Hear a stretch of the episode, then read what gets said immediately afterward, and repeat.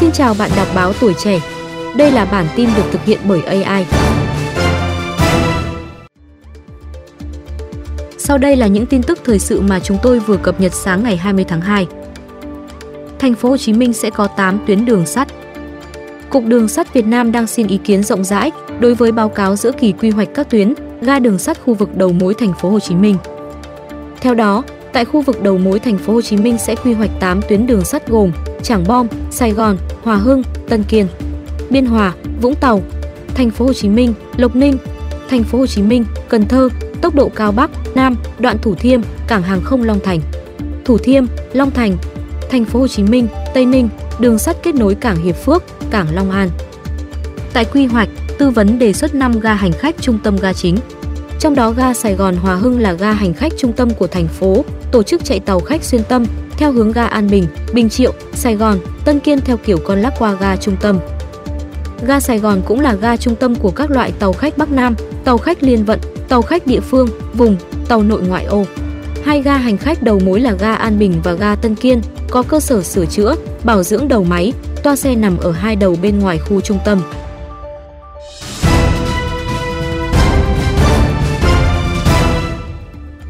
Thành phố Hồ Chí Minh lấy ý kiến mở phà Cần Giờ, Vàm Láng.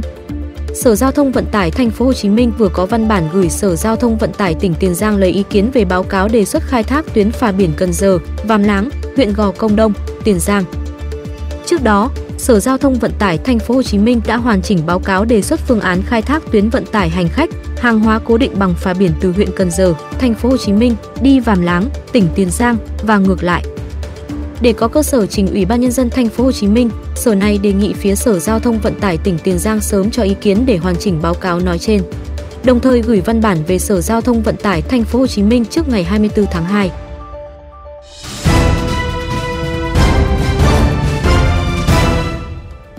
Hoa đồng tiền đắt hàng, cúc, ly rớt giá.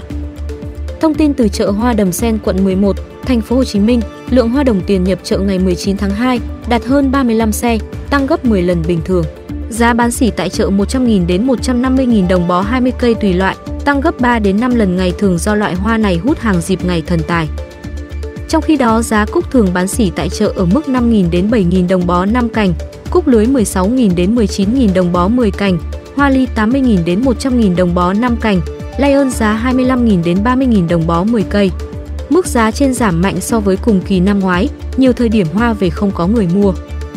Trao đổi với tuổi trẻ, ông Lý Phú Quý, giám đốc chợ hoa Đầm Sen cho biết, giá bán nhiều loại hoa giảm mạnh do nguồn cung nhiều, trong khi sức mua tại chợ giảm.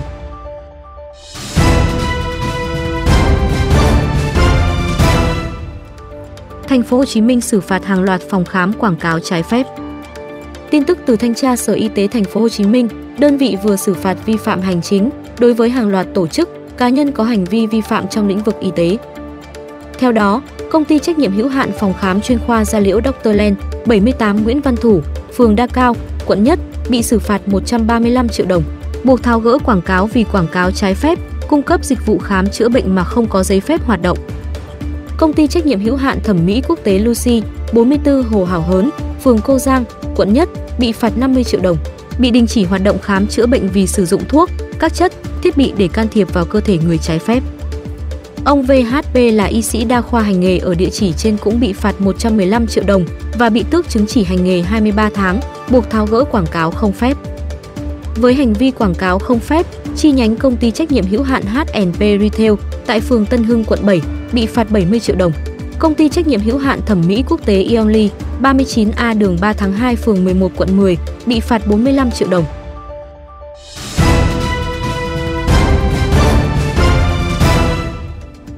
Houthi tấn công tàu ở vịnh Aden. Theo hãng tin Reuters, lực lượng Houthi đóng tại Yemen hôm 19 tháng 2 xác nhận họ đã tấn công tàu chở hàng Rubima ở vịnh Aden.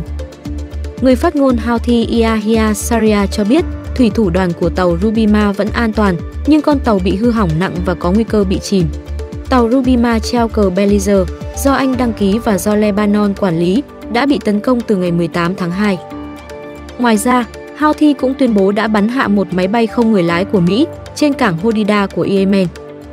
Bộ Tư lệnh Trung tâm Mỹ cũng xác nhận hai tên lửa đạn đạo chống hạm đã được phóng từ khu vực do Houthi kiểm soát ở Yemen nhắm vào tàu Rubima hôm 18 tháng 2. Thủy thủ đoàn đã sơ tán sau khi tàu bị hai tên lửa bắn trúng và được một tàu thương mại khác đưa đến Djibouti ở châu Phi. Cũng trong ngày 19 tháng 2, tên lửa đã tấn công tàu chở hàng Sea Champion treo cờ Hy Lạp thuộc sở hữu của Mỹ với 23 thành viên thủy thủ đoàn. Cửa sổ của con tàu bị hư hại nhưng không có thương vong, các nguồn tin của Bộ Vận tải biển Hy Lạp cho biết. Lực lượng Houthi được cho là do Iran hậu thuẫn đã thực hiện nhiều cuộc tấn công bằng drone và tên lửa kể từ tháng 11 năm 2023 ở Biển Đỏ và eo biển Bab Ban Mandab. Lực lượng Mỹ và Anh đã đáp trả bằng nhiều cuộc tấn công vào các cơ sở của Houthi. Liên minh châu Âu hôm 19 tháng 2 đã triển khai một phái đoàn hải quân tới Biển Đỏ để khôi phục và bảo vệ quyền tự do hàng hải ở đó, một động thái được Hội đồng Vận tải Thế giới hoan nghênh.